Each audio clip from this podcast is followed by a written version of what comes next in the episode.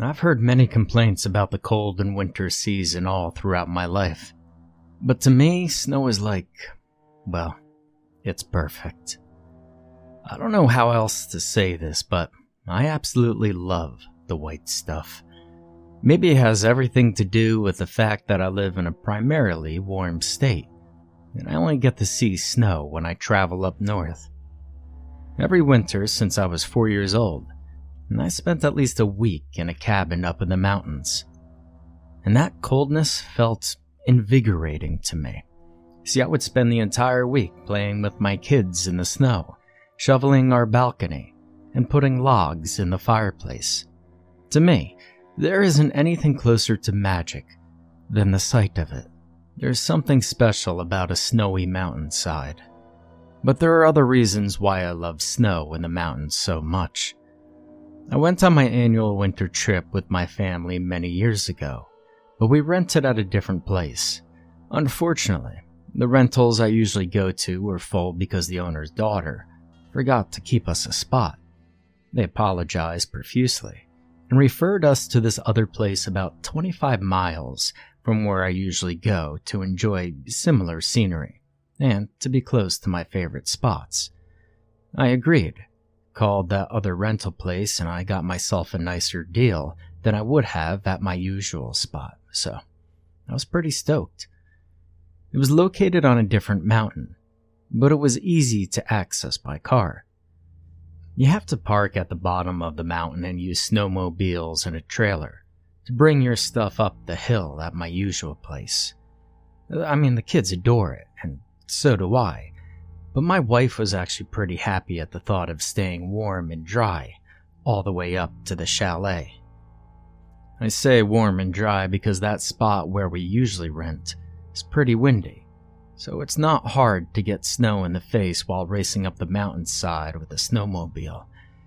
My wife, well, she's not a winter fan, so she usually spends the entire week inside the chalet, making food, reading books, and just lounging about. It's fine by me, as I get all the kids' attention, and we can play in the snow as long as we want. Now, I may or may not revert to a kid myself when I see a bit of snow, but anyways, you see, the place was pretty great. When we reached it, I was surprised at how luxurious the rental was. For the price we paid, I expected a lot less than what we were getting. On the first floor, we had an open concept kitchen living room area, and we used the magnificent cast iron wood stove at the center of this open space to warm the chalet. There was electricity, of course, but the charm of a fire is unbeatable during winter. Now, it didn't beat the big fireplace from our other spot, but the thought of making grilled cheese or toasts on that baby crossed my mind. If you've never had toast on a cast iron plate, then you don't know what true love is. I mean, obviously, I'm kidding, but if nobody stops me, I usually eat about eight of those little guys for breakfast. There were also the kids' rooms and a regular bathroom with a shower on the first floor. The second floor was reserved solely for the master bedroom and its appended bathroom. I was floored by the quality of everything I was seeing, and I started to wonder where the catch was. You see, I paid several hundred more at the other place, and we only had a below average stuffy chalet where the kids had a sharer room and my wife kept complaining about how cold it was. Here, there was electricity and that cast iron wood stove. I mean, there had to be a catch, you know? So, the next day, I was playing with the kids, and even my wife was outside. The day was fresh, but not cold, so she sat on the balcony drinking hot cocoa and reading while we were building a fort. I could see another family playing in their chalet backyard not too far away. The air smelled nice and clean, just as you would expect mountain air to smell. It was a great day, too. There was a gentle snowfall, little to no wind, and the conditions were perfect for spending the entire day in snowsuits. We were all, including the other family, absolutely enjoying the hell out of this beautiful day when they first appeared. Now, at first, I wasn't sure what I was looking at. They were coming down from the top of the mountain, wearing all white.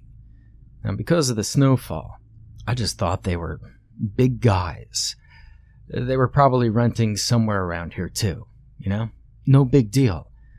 I tried not to pay attention to them. They were just tiny dots getting closer and closer, but the closer they were getting, the more intense the snowfall became. Wind started to rise, too, forcing my wife back inside and yelling at us not to stay too long. The kids were still blissfully unaware of the change in the weather. They were just kids playing in the snow, and I wish I was too. But those moving dots were getting closer, much faster than an average human would walk in that amount of snow. And they were much, much bigger than humans, too. If it had been just that, though, I might have continued to pretend they were just big humans. I would have kept building that fort with my kids and not paid any attention whatsoever to whatever was coming down that mountain. But as the time passed and my gaze kept lingering back to them, I realized they were not just humans. I knew from comparing them to the trees that they were about 8 to 10 feet tall, and I felt something grow within the pit of my stomach, something screaming at me to get back inside, to pick the kids up, and to end playtime. It was most likely my survival instincts kicking in and feeling the danger approaching. As I heard my kids laugh, I stood up like a prairie dog looking for a predator. On high alert, and my focus was entirely stolen by those approaching creatures. I only broke eye contact with them for a second, and it was because I noticed my neighbor's movement. He was doing the same, observing as they approached. That's when I noticed these things had started running. Something vibrated beneath my feet, and I swallowed thickly, a knot growing in my throat. I told my kids that it was time for an afternoon snack, and Daniel complained, said he wasn't hungry and wanted to keep playing outside. That's when I really saw them. Four arms. They had four arms and they were getting dangerously close. They would be on us within a minute, but I still had the time to pick up the kids and run back inside before they came. I bent down and I grabbed Daniel and Rose. The vibrations were getting intense, and Rose asked me what that was when she saw them. And then she screamed. I turned around and understood why she screamed instantly. Those hairy things had four arms, yes, but that wasn't the scariest thing about them. I was much more concerned about the length of those claws and fangs than I was about the multiple limbs. The gray white fur was nothing in contrast to the vision of horror that was the face of these monsters. A face as black as a void, and hollow as one, too. It was like looking into a swirling black abyss. A perfect circle of nothingness. A visitor from another realm. No way I wanted to figure out how friendly those monstrous beasts were.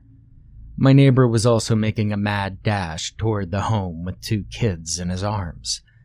The scream also alerted my wife, who came back outside, half dressed up. I screamed at her to get back inside, but it was too late. I don't know what happened or how they did it, but these four armed creatures had not only caught up to us, but my wife too. I saw it jump over my head, crash onto the balcony before it grabbed her. And her scream was drowned out by the large hairy palm of the monster before it jumped back into the snow. I panicked, but I couldn't abandon the kids to save her. I thought about the car. I had my keys on me, so I could potentially drive away and protect our kids if I could reach the vehicle. I knew that's what she would have wanted, and I still felt guilty for the thought. I made a furious dash toward the car, hoping I'd be faster than them. I wasn't, and I barely had the time to take a few steps when I felt it. The strength of these creatures were far superior to what I'd imagined. Four arms. Four arms to separate me from my kids as effortlessly as a monkey would peel a banana. I tried to turn around and land a punch on the beast, and I screamed something about giving back my kids, but a large palm stopped me from screaming. In the background, I could see the same thing happening to my neighbors.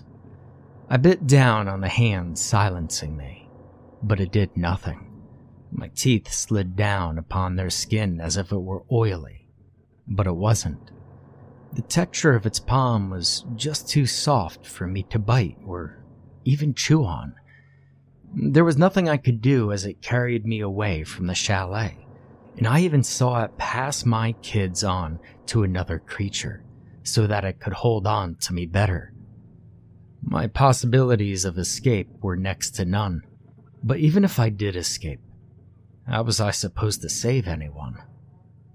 The atmosphere fell silent around us, and all I could hear was my heartbeat. It was deafening.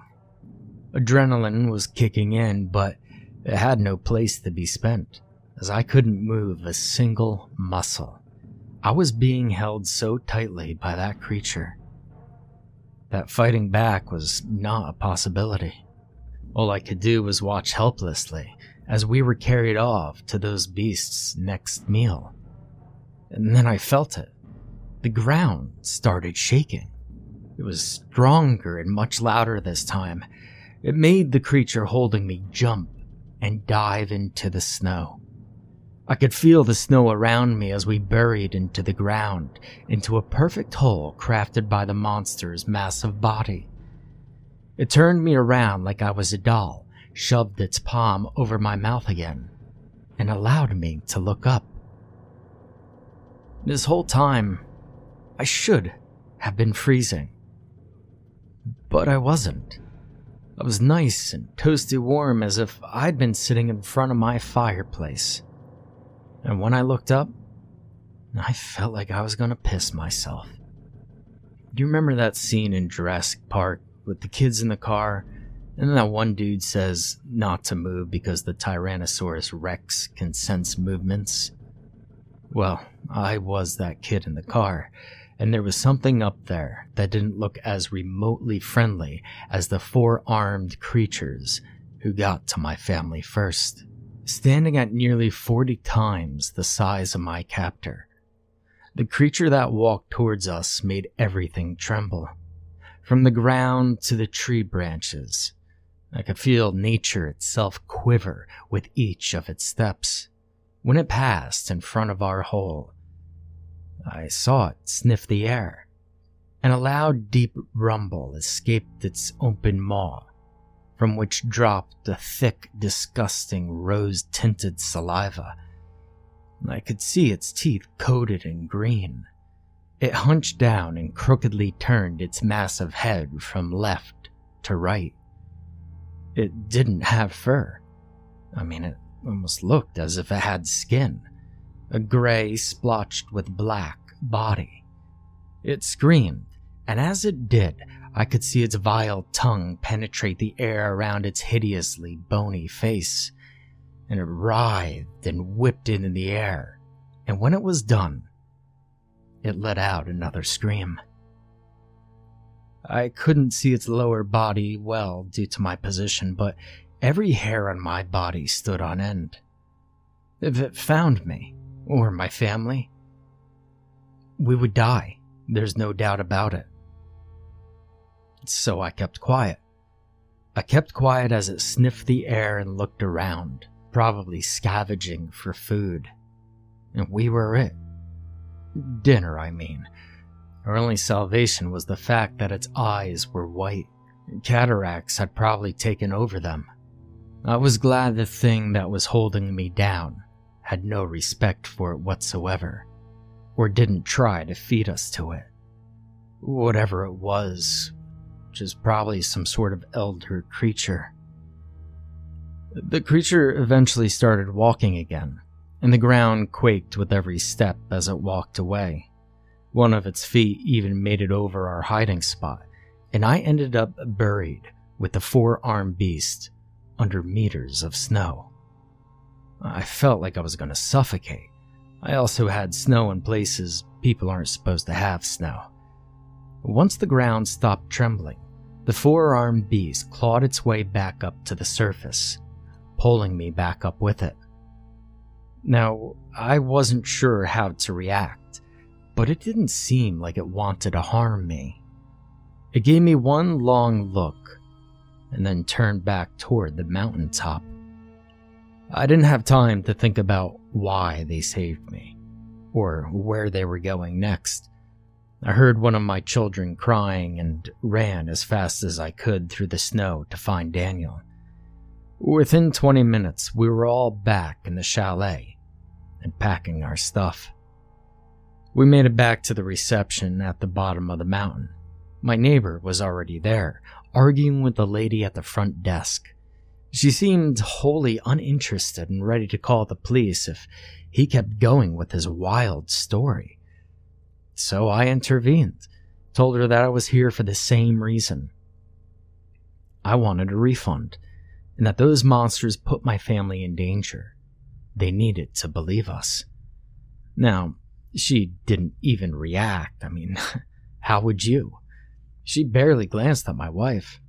I was angry, but I mainly wanted to get out of there, so I asked for a refund. I got it, and I left. I agreed with my wife's request not to go to the mountains for a while. We went to uh, Hawaii, Mexico, and Jamaica instead. Then I started telling her again that the kids missed our winter trips, and we started our tradition back up. Now, never in my life did I meet those creatures again.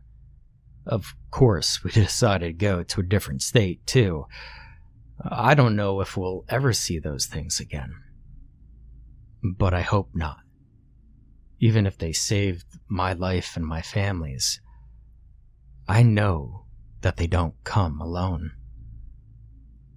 And I don't want to know what happens if they fail to protect us adequately.